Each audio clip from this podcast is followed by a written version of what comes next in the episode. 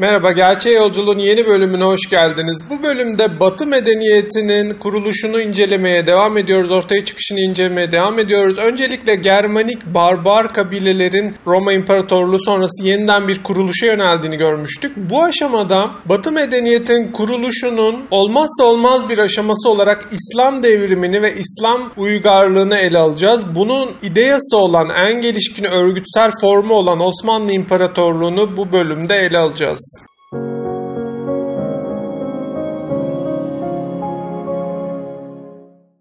Bugünkü egemen Batı aklı, bugünkü egemen Avrupa merkezci akıl İslam'ı Batı tarihinin bir parçası olarak görmez ya da görmek istemez, ötekileştirmek ister. Bu yüzden bu akıl kendi orta çağlarında, Avrupa orta çağında bir yeniden doğuşun tohumlarını arar. Sanki o barbarlık dönemi, o karanlık dönemler modern dünyayı yaratmanın ana unsuruymuş gibi düşünürler. Burada büyük bir hata yaparlar.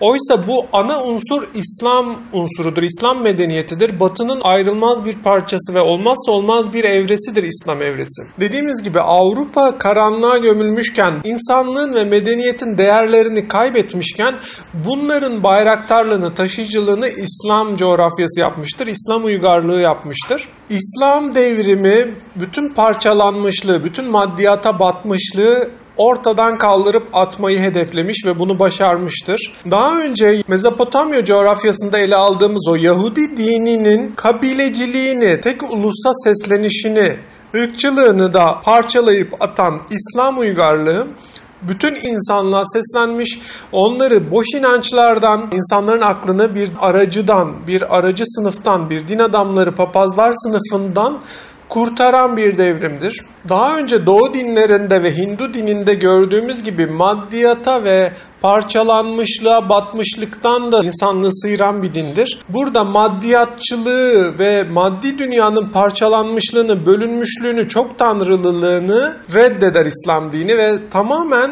aklın, ruhun, vicdanın bir canlılığıdır, bir silkinişidir. Ruhu tekrar ayağa kaldıracak, ruhu doğanın üstüne çıkaracak, o parçalanmışlığın, maddiyatçılığın ve bölünmüşlüğün üstüne çıkaracak bir atılımdır. Tanrı ile kul arasındaki aracıları ortadan kaldırarak özneyi sonsuz bir canlılığa kavuşturur. Ve burada temel motivasyon bire tapınmaktır. Sadece birin varlığının bilincine ulaşılır ve bir dışındaki nesnel dünya, doğal dünya sadece yatsınmak için girilir. Ruhun birliğinin önündeki engeller sadece ortadan kaldırılmak için onlarla ilişkiye girilir. Tanrı'yı salt entelektüel olarak ele alır ve sanatın biçimlerinin gerçekliği açıklamada yetersiz kaldığını tespit eder. Bu yüzden Tanrı'nın ve peygamberinin hiçbir imgesi, hiçbir sanatsal ifadesi hoş görülmez. Allah'ın birliğine inanmak, oruç tutmak, sadaka vermek yalın buyruklarıdır. Ama en büyük meziyet Allah uğruna, o bir uğruna savaşta, cihatta ölmektir. Bu düşünsel olanın her şeyden tam özgürlüğü uğruna çabalamak anlamına gelmektedir. İslam devrimiyle birlikte akıl yeni bir hamle yapar tarihi tamamlamak, tarihe egemen olmak, tarihi özgürlüğü ve aklı egemen kılma aşamasında insanlık yeni bir adımı atar. İslam akılcı bir dindir. Sanatın eksikliğini ve yetersizliğini tespit etmiş, bu yüzden bunu yatsımıştır. Evrensel bir diğer din olan Katolik Hristiyanlığın ise boş inançlara batmışlığını tespit etmiş ve insanlığı onun o boş inançlarından, kutsal sınıfından, o papazlar sınıfından kurtaracak hamleyi yapmıştır. Yine insanın evrensel insan haklarının ortaya çıkışında önemli bir aşama olan köleliği yatsımıştır. İnsanların evrensel olarak hepsinin Allah'ın kulu olduğunu tespit ederek bir evrensel insan kavramının doğuşuna aracılık etmiştir. Ayrıca Katolik Hristiyanlıkta oluşan İsa'nın geri dönüş beklentisinin de yatsıyarak son peygamberin Muhammed peygamber olduğunu tespit etmiş. Bundan sonra insanlığın artık peygambere ihtiyaç duymayacağını da tespit etmiştir. Bu da çok önemlidir çünkü o dönemde pek çok kral kendisini geri dönen İsa ilan ederek boş inançlar üzerinden bir egemenlik kurmaya çalışıyordu. İslam bunu da yatsımıştır. İslam medeniyetinin doğuşu Arap coğrafyasında olmuştur. Bugünkü Petra civarında gerçekleşmiştir. Ancak Arap coşkusu çok uzun soluklu olmamıştır. Daha sonrasında cihat ile birlikte dünyaya yayılımını görüyoruz İslam uygarlığının ve medeniyetin felsefenin, bilginin dünyanın geri kalanına Arap Müslümanlığı eliyle taşındığını ve bu bilginin, bu bilimsel ve felsefi bilginin Arap Müslümanlığı eliyle muhafaza edildiğini ve dünyaya taşındığını görüyoruz. Ancak İslam uygarlığının ideasını Osmanlı İmparatorluğu'nda bulacağız.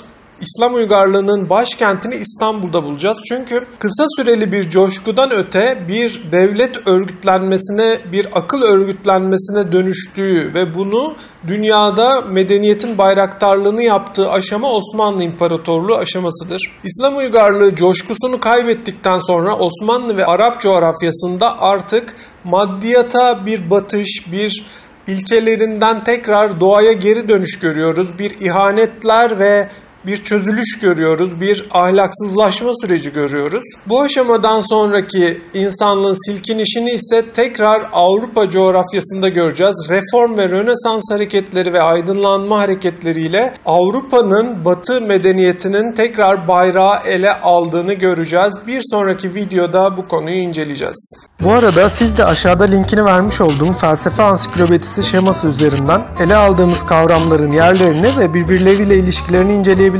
Unutmayın bu şema bizi gerçeğe ulaştırabilecek yegane yoldur. Videolarımı beğendiyseniz felsefenin daha fazla insana ulaşabilmesi için onları sosyal medyanızda paylaşarak bana destek olabilirsiniz.